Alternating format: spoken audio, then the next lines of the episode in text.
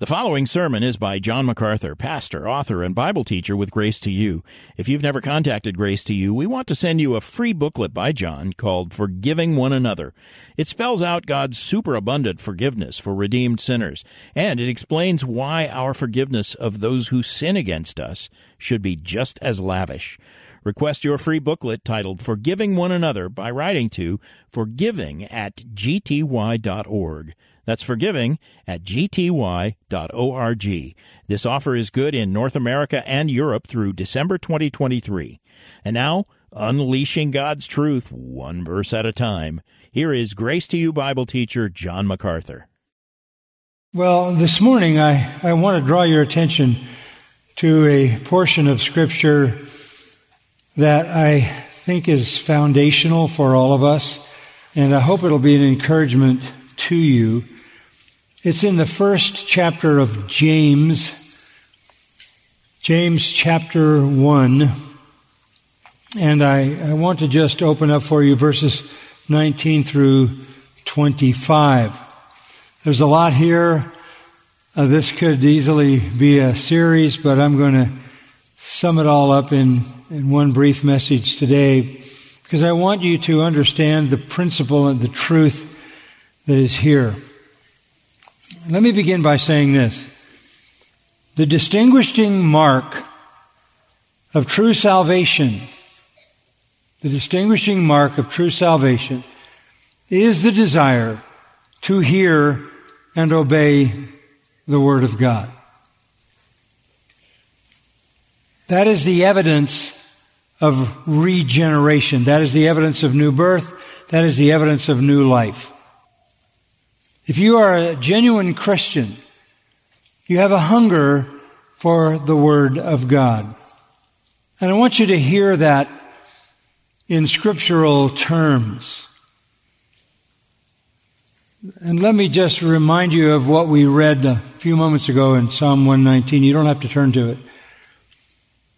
But here are some of the things we read in that passage, along with many more from that very long chapter. Blessed are those whose way is blameless, who walk in the law of the Lord. With all my heart I have sought you. Do not let me stray from your commandments.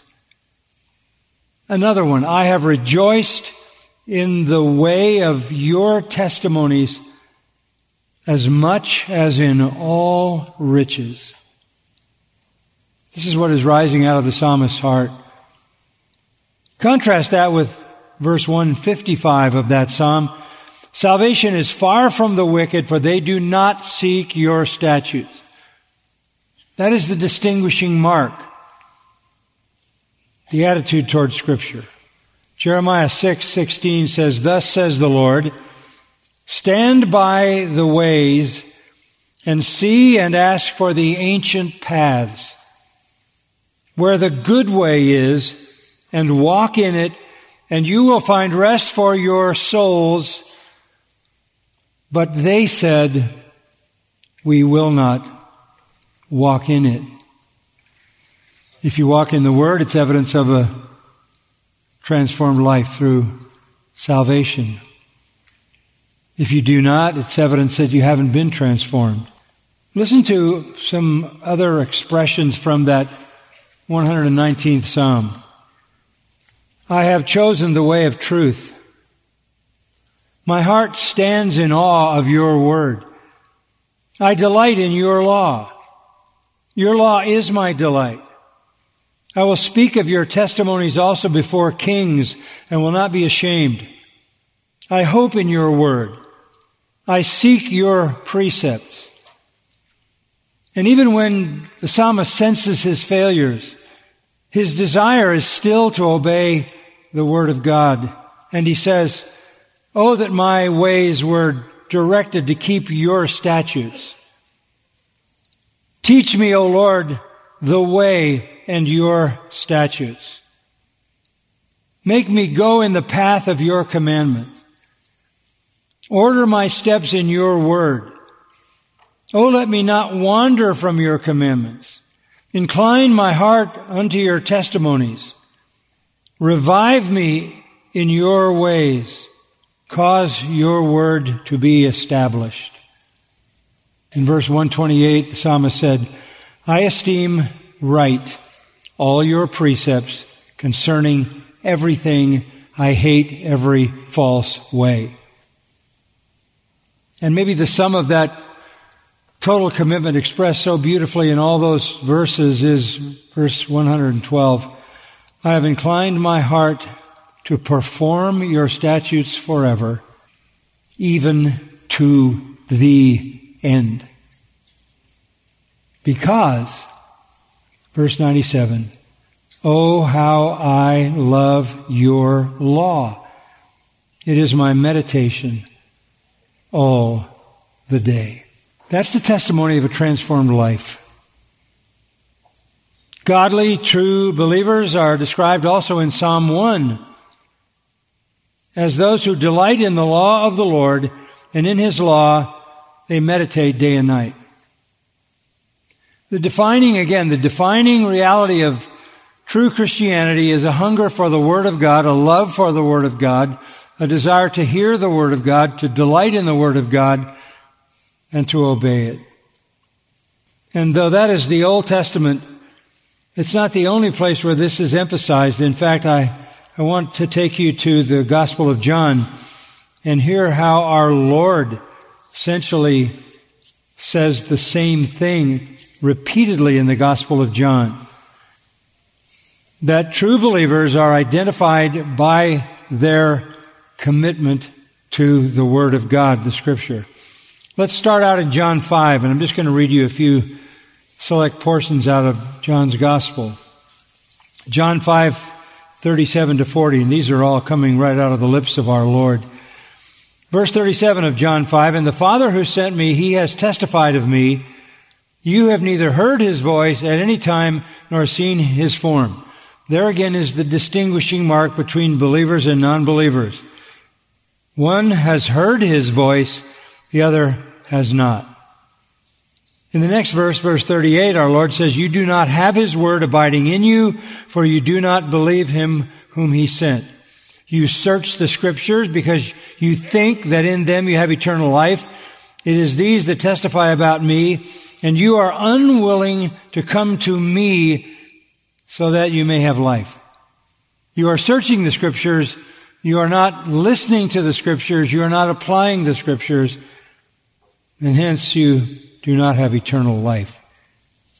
In the 10th chapter of John's gospel, two verses, verse 26 and 27, our Lord again says, My sheep, I'm talking about my sheep, those that are mine, Verse 27, My sheep hear my voice, and I know them and they follow me, and I give them eternal life.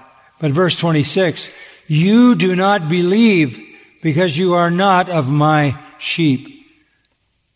The people who are not of Christ's sheep don't believe the word even from the lips of the Savior, whereas the people who do believe in him hear his word. That is the distinguishing mark. Again in chapter 14, verse 21. This is our Lord speaking to the disciples. He who has my commandments and keeps them is the one who loves me. That is a very clear statement. He who has my commandments and keeps them is the one who loves me. And he who loves me will be loved by my Father, and I will love him and will disclose myself to him. Down in verse 23, Jesus answered and said to him, If anyone loves me, he will keep my word. And my Father will love him, and we will come to him and make our abode with him. Verse 24, He who does not love me does not keep my words. And the word which you hear is not mine, but the Father's who sent me. Again, this is the distinguishing mark of a true believer. In the 15th chapter and verse 7 in the Gospel of John, if you abide in me and my words abide in you, Ask whatever you wish, and it will be done for you. For my Father is glorified by this, that you bear much fruit and so prove to be my disciples. The distinguishing mark again of a believer, the most notable evidence is love for Scripture and submission to that Scripture. So the true Christian lives by every word that proceeds out of the mouth of God. Back to Psalm 119 and verse 111. I have inherited your testimonies forever, for they are the joy of my heart. It's not a reluctance. It's not fear that causes us to obey His word. It's love. It's joy. It's blessedness. It's freedom. Jesus said also, You shall know the truth, and the truth will set you free. So we are the people of the book. And if you're a part of Grace Church, you understand that, you know that. We've been talking about that the last few weeks. All that God wants to say to His church, He has put inside the pages of the Bible. And so this is where we go for everything. We hear His Word, we understand His Word, we obey His Word, we proclaim His Word, and we rejoice in that and are blessed. And it's how we express our love to Him. So come back with me to James chapter 1. And James is going to give us a simple, very sort of primer lesson on how to listen to the scripture. You hear a lot of people in recent years talking about listening to the voice of God, trying to hear God. I'll make it real simple. If you want to hear God speak, open your Bible. Because that's where you'll hear Him speak. You can sit in a corner and contemplate something forever and never hear the voice of God until you open your Bible. So how are we to listen? That's what this is all about. Verse 21 has the phrase, receive the word implanted. How are we to receive the, the word? How are we to receive that word that implants itself into our hearts and produces fruit? Well, there are four essential attitudes, very simple, Four attitudes submission, purity, humility, and obedience. In Luke 8:18 our Lord said, "Beware how you listen. Beware how you listen." Don't be like those of whom Isaiah said, "You hear but you don't understand." And our Lord said the same thing, "You are hearing but you don't understand." You're hearing in a superficial sense, but you're not listening in the sense that you're grasping it and applying it. So how are we to listen to scripture? This is just a very foundational lesson. First of all, we are to listen with submission. Verse 19. This you know, my beloved brethren. But everyone must be quick to hear, slow to speak, and slow to anger. For the anger of man does not achieve the righteousness of God. Now, this is a very interesting little couplet of verses. It is addressed to my beloved brethren. So he's talking to believers. He called them the same thing back in verse 16, my beloved brethren. So he's talking to believers. This is instruction to Christians. And he says, first of all, in verse 19, this you know. If you're a believer, if you're a part of the beloved brethren, then you already know the power of Scripture. But he wants to make sure we have no lack of clarity on the fact that it was not only necessary to hear the Scripture to be saved, but it's necessary to keep on hearing it to be sanctified. This is critical instruction. This is the most important thing in anyone's Christian life. This is the ba- basic attitude toward the Word of God that determines your sanctification and your usefulness. And James is saying, look, I, I don't think I have to prove to you the power of the word. It is able, as he says in verse 21, to save your souls, but you already know that because you are in the beloved. So he begins in verse 19 with, this you know. I'm, going to build on what you already know, and that refers back to verse 18. You know that the Father who gives every good and perfect gift has brought us forth, that is, regenerated us, by the word of truth. And so we are a kind of first fruits of his creatures. We, we are new creation. We already know that because we know what we were and we know how the word of God and the power of the Spirit changed us. So you have already had a life transforming connection to the scripture. Faith came by the gift of God when you were hearing the message concerning Jesus Christ. Or as Peter says in 1 Peter 1:23, you have been born again not of seed which is perishable but imperishable, that is through the living and enduring word of God. You literally were born again by the word of God. Just as he spoke at creation and created the whole universe, he speaks into the soul of a sinner and he speaks of life and new creation. He speaks it into us through faith, believing in the gospel. So you already understand the power of scripture. The law of the Lord said Psalm 19 is perfect converting the soul. Paul told Timothy it's the scripture that makes us wise unto salvation. So since you know that, you want to continue in it. You already know that. So going forward, there needs to be a continual hearing. And he says it this way. Everyone must be quick to hear, slow to speak, and slow to anger. And those are very tightly connected to each other. God had brought us into spiritual life by His Word. Hebrews 4 says the Word is alive and powerful. Nothing equals its spiritual power. You already know that. You have already seen the power of the Word. You have experienced the power of the Word in your life. And you must continue to submit to it. And that submission is expressed in three statements. Quick to hear, slow to speak, slow to anger. If we're going to make the commitment the way the Lord wants us to make the co- commitment to hear His Word, that has to be an all-encompassing devotion. There's a hymn that Charles Wesley wrote and it has a beautiful way of expressing this.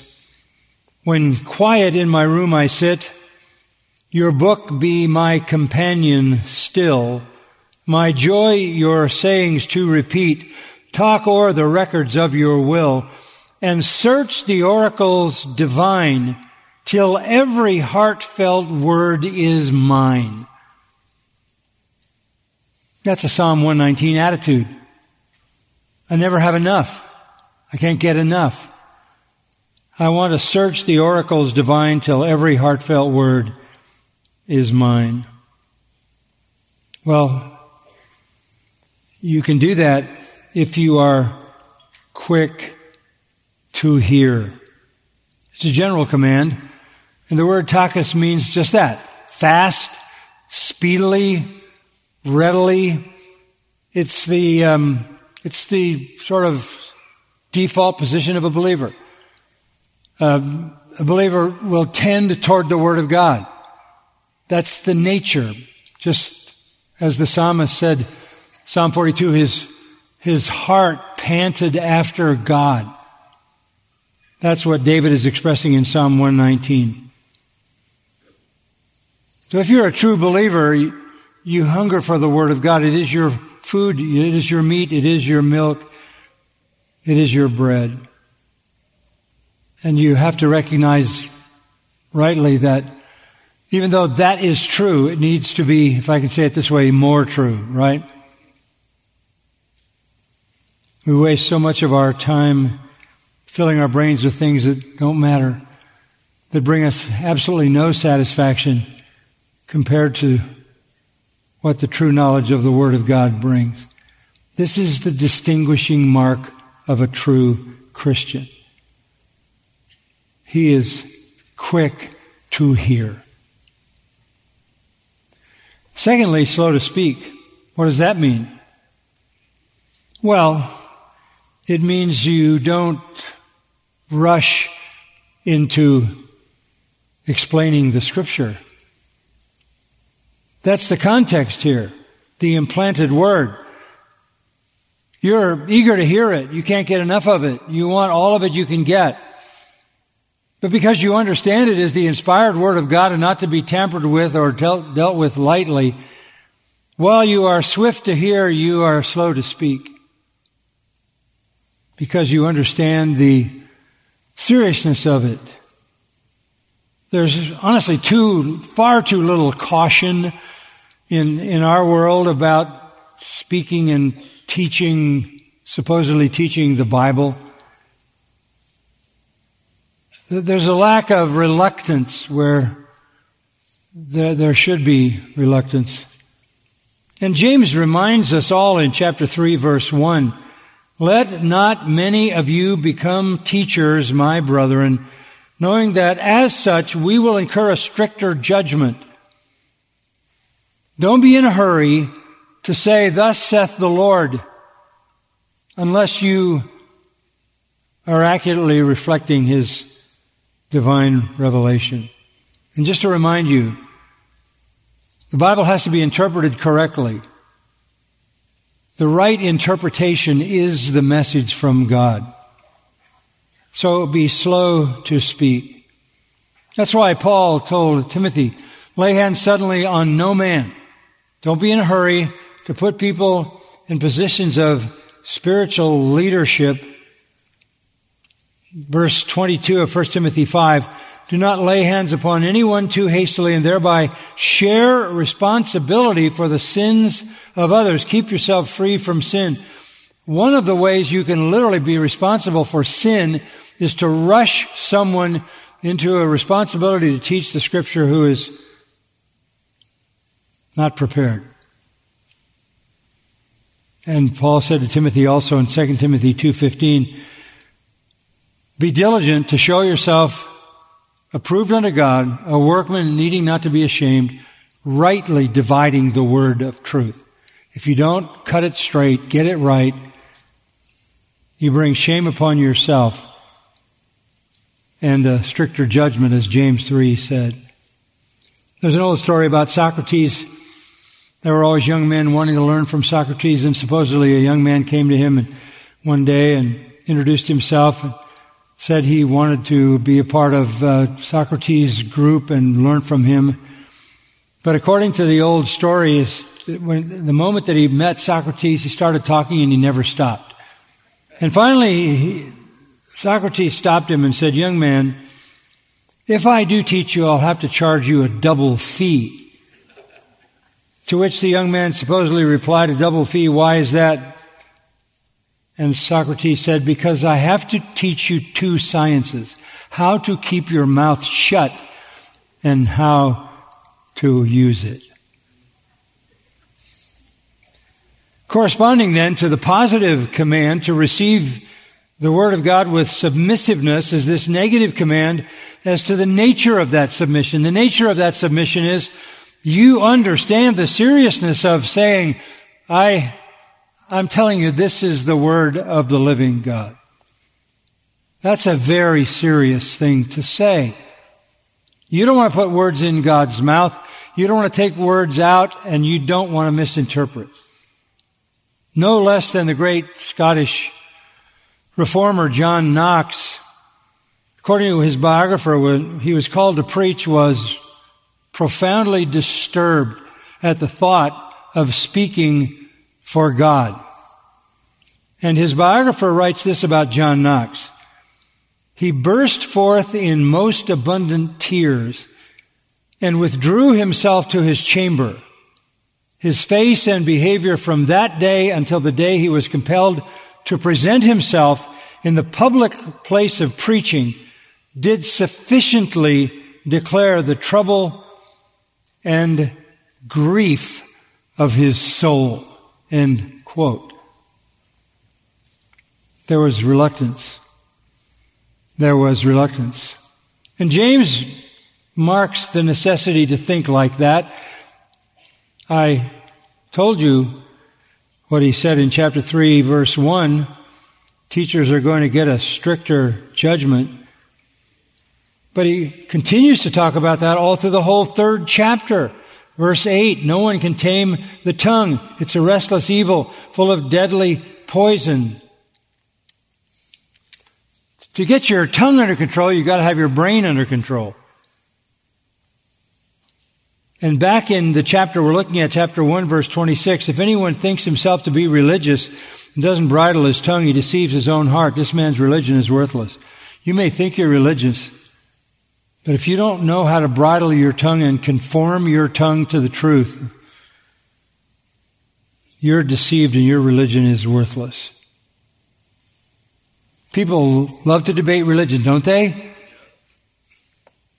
And everybody thinks they have the answer. This causes no end of hassle in the church as people quarrel over doctrines, quarrel over convictions. Go over to chapter 4 of James. What is the source of quarrels and conflicts among you? Is not the source your pleasures that wage war in your members? You lust and do not have, you commit murder, you are envious and cannot obtain, so you fight and quarrel. You do not have because you do not ask. You ask and do not receive because you ask with wrong motives so that you may spend it on your own pleasure.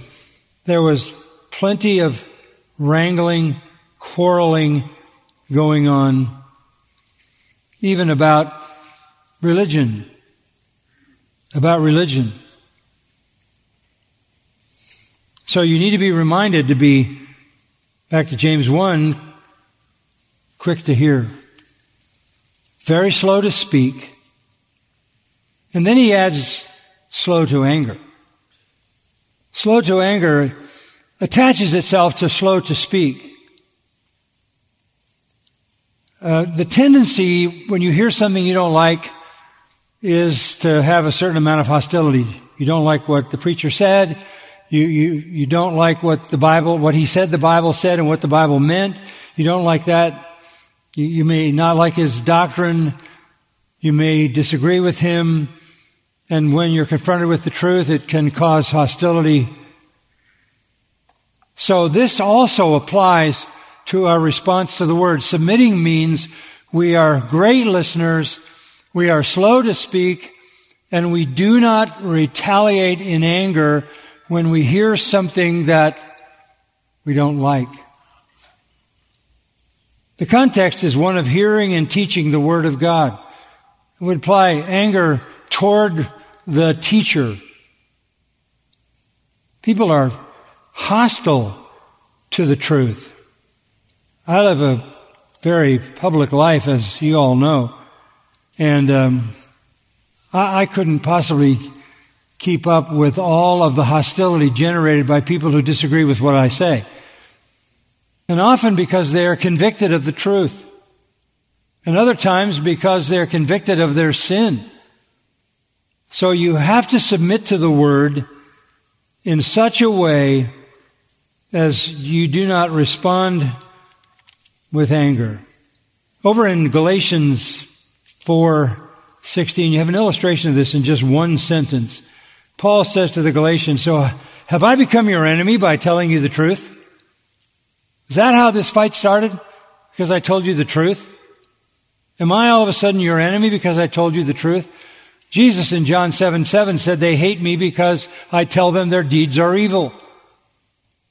So submitting to the Word of God means being a good listener slow to speak.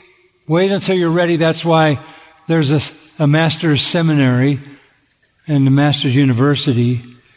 and every other opportunity to study the Word of God so that you do not wrongly divide it and bring shame on yourself. And you don't want to retaliate against somebody's teaching of Scripture because you don't like what they say. No, slow to speak and very slow to anger. And that will be your attitude if you're really listening. And verse 20, he says, For the anger of man, it's not thumos. Thumos is an, is an outburst. This is a different word. This is a deep seated, um, down in the depth of your heart kind of resentment. That doesn't do anything to achieve the righteousness of God. So if, if the, the Word of God is to produce the righteousness of God, which it is, and if you want to be a hearer who will demonstrate the righteousness of God, then you have to be ready to hear, slow to speak, and very slow to anger. When you hear something that you don't like or don't agree with, you better be like the noble Bereans and search the scripture and see if those things are so. So the first characteristic of hearing the Word of God effectively is to hear it with submission. The second one is purity. Verse 21. Therefore, putting aside all filthiness and all that remains of wickedness. Okay, so we'll stop at that point. If you want to receive the word, also in verse 21, to receive the implanted word which is able to do its marvelous saving work in your life, you must receive it with purity. You have to put aside filthiness and all that remains of wickedness. All the overflow of your fallen, corrupt nature.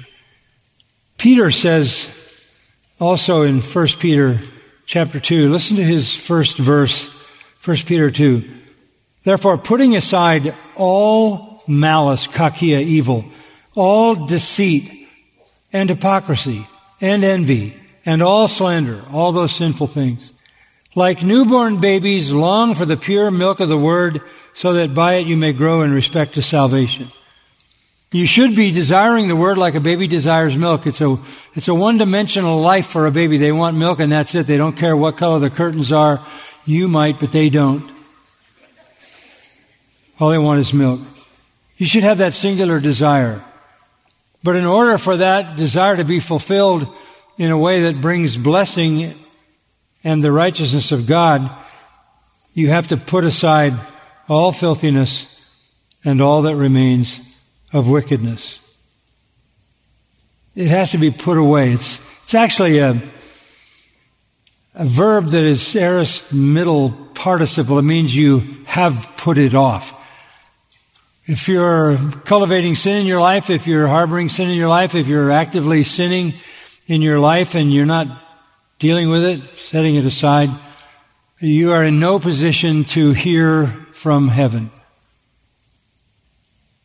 you, you will probably not like it. You may decide not even to come around. You may be angry. The point is, the only way the Word can produce the righteousness of God is if we put away the wickedness.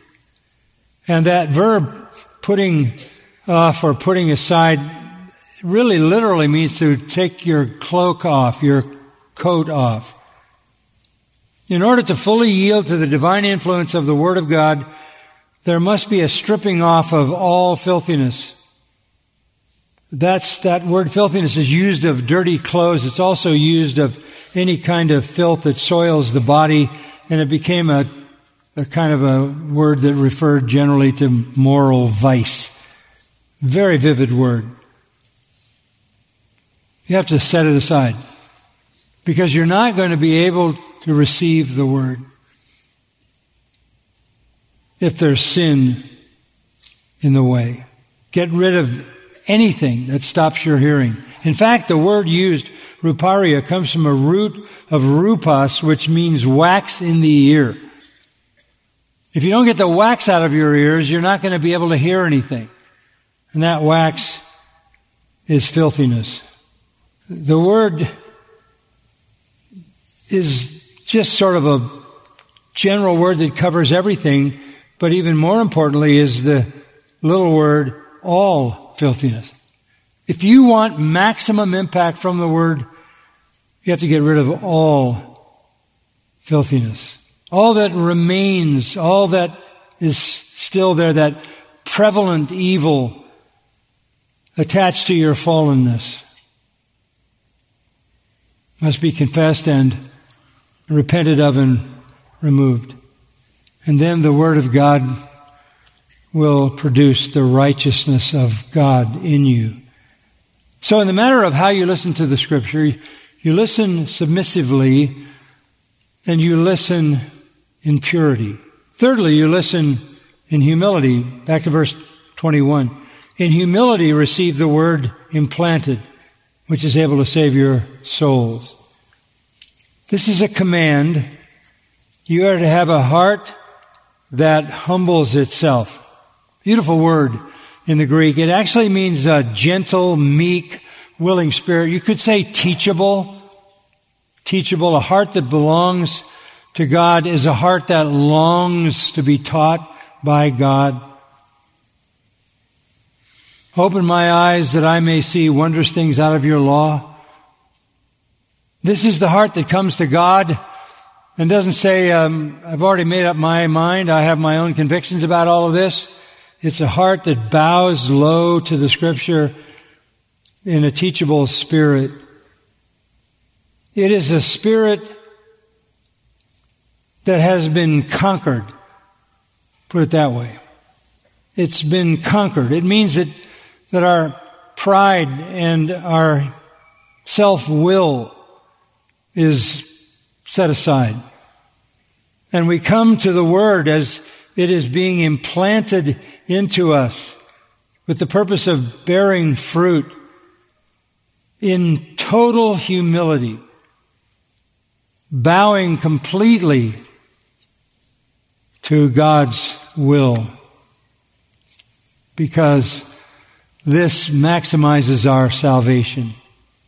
Why wouldn't you do that if it's able to save your souls? And he's talking about the full scope of salvation, past, present, and future. It is the word that saved you. You heard the gospel, and you were saved from the penalty of sin. It is the word that is continuing to save you in sanctification until you reach glory. The power of the word is indicated here. And so when the word comes to you, you humbly receive it because when it's planted in your life, it bears fruit. It's just a marvelous promise from the Lord. You will be blessed. And this is Joshua 1 8. I know you know that verse, but it's worth reading. Listen to Joshua 1 8. This book of the law shall not depart from your mouth but you shall meditate on it day and night, so that you may be careful to do according to all that is written in it. Why? For then you will make your way prosperous, and then you will have success. And that's spiritual success. It comes when you humble yourself before the Word of God. The end of Psalm 19. Let the words of my mouth and the meditation of my heart be acceptable in your sight, O Lord, my rock and my redeemer. What words and what meditation are acceptable? What we just read in, Joshua 1 8. Meditation on the Scripture. Scripture should dominate our thoughts, our hearts, our actions. And that leads me to the fourth simple principle. You have to receive the word with submission and purity and humility and then obedience.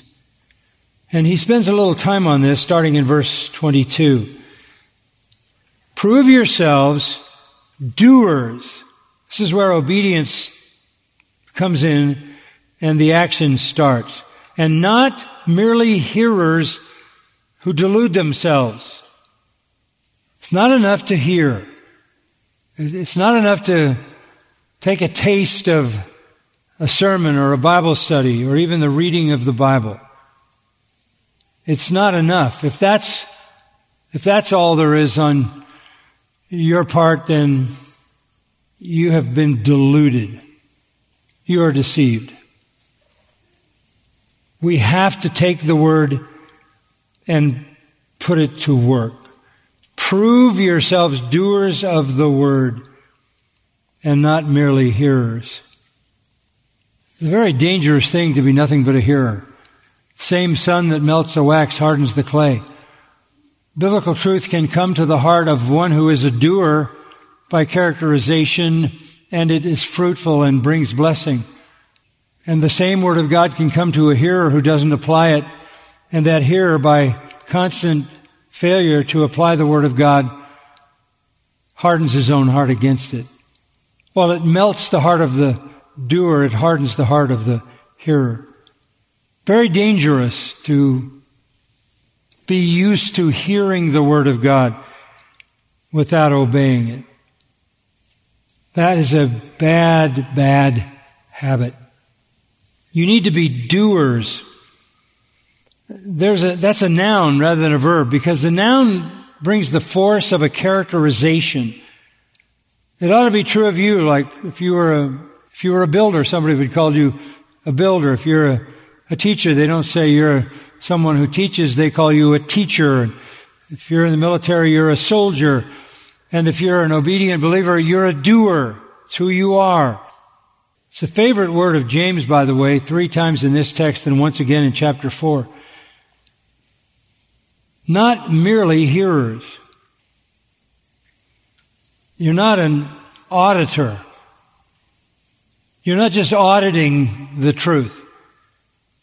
You're not just sitting and listening.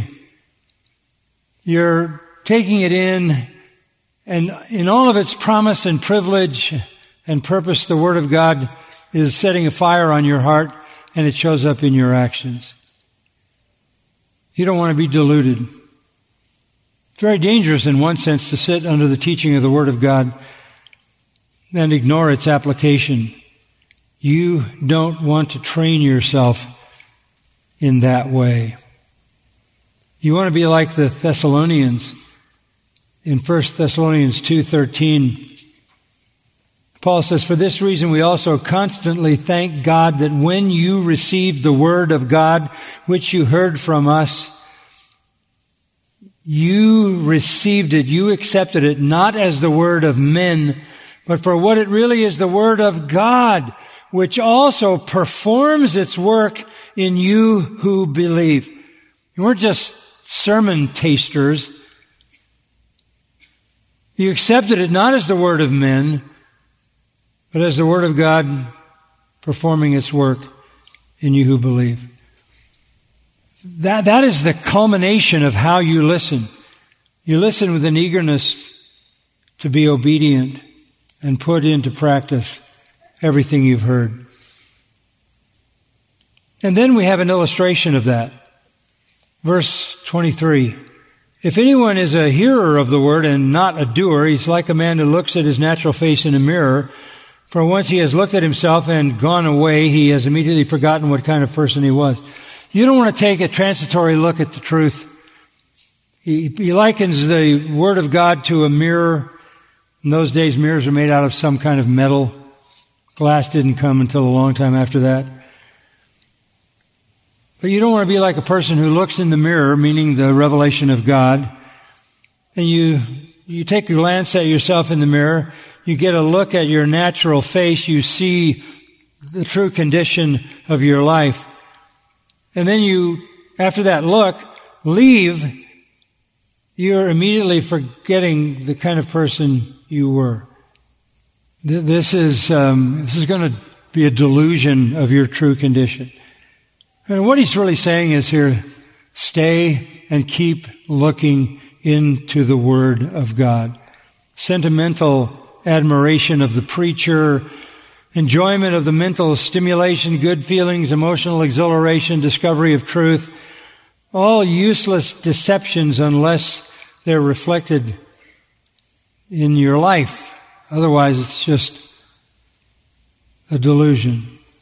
You rather, verse 25, want to be like the one who looks intently at the perfect law, meaning Scripture. A law which, in a sort of an oxymoronic way, a law which is the law of liberty, a law which frees you. One who looks intently at the perfect law, the, the liberating law of the Word of God, and abides by it, having become not a forgetful hearer, but an effectual doer, this man will be blessed in what he does. You can sum up your entire Christian life and uh, define it accurately by asking yourself, what is my relationship to the Word of God? Do I take a glance at it occasionally? Turn away? Forget the real truth about who I am? Or do I look intently into that law? Letting it sink deep into my heart, all of its commands and all of its convictions? Do I understand that the deeper I look into that law, the more I am freed from sin? The more I am freed from the bondage of my transgressions to be blessed. The law of God frees us from sin's bondage. The law of God brings us the glorious hope of eternal liberation in the future. The law of God frees us from the curse of death and hell. The law of God frees us from the search for the truth because the search is over once we find the truth. It frees us to do what we originally were created to do, and it frees us to walk in the path that produces blessing. So, verse 25, looking at the law and abiding by it, staying in it, could translate that remaining in it. This is where you're going to find your life blessing. You can't look at Scripture and some kind of momentary insight. You have to look intently and keep looking. If you want to become an effectual doer who is not forgetful and who is blessed. To close, a portion of Scripture comes to mind in Matthew chapter 7. As our Lord was concluding the Sermon on the Mount, he brought it all to a graphic illustration. Matthew 7 verse 24. Therefore, everyone who hears these words of mine and acts on them may be compared to a wise man who built his house on the rock. And the rain fell and the floods came and the winds blew and slammed against that house. And yet it did not fall, for it had been founded on the rock. Everyone who hears these words of mine and does not act on them will be like a foolish man who built his house on the sand. The rain fell, the flood came, the winds blew and slammed against the house, and it fell, and great was its fall. The, the final chapter on your life, whether you have stood or whether you have fallen is going to be determined by how you approach Scripture. Do you hear His words and do them? Here's the path of blessing. Our Lord, we thank you for such a wonderful morning, so rich on so many levels, including the sweet fellowship we have with one another, just being together. We pray that you will cause these truths to sink deeply into our hearts. Uh, there are people who want to make the Christian life so complex. It comes down to concentrating on the rich, incomparable treasure of Scripture and staying in the Scripture, looking intently at it, and by it being freed from sin and blessed with all spiritual blessings in the heavenlies. We are the people of the book. We want to be ever more faithful that we may bear fruit and experience spiritual success and joy and fruitfulness. Thank you for speaking to us in your word. May we, like John Wesley, desire every part of it to be our own. We ask this because we find in it our joy, the joy of obedience, and because we desire to glorify you. Amen. You've been listening to John MacArthur, Bible teacher with Grace to You. For free access to all of John's lessons and a listing of study Bibles and books available for sale, visit Grace to You's website at gty.org. John MacArthur and Grace to You reserve all copyright protection under applicable law. Our copyright policy is available at gty.org and it includes instructions for and limitations on duplicating this digital file.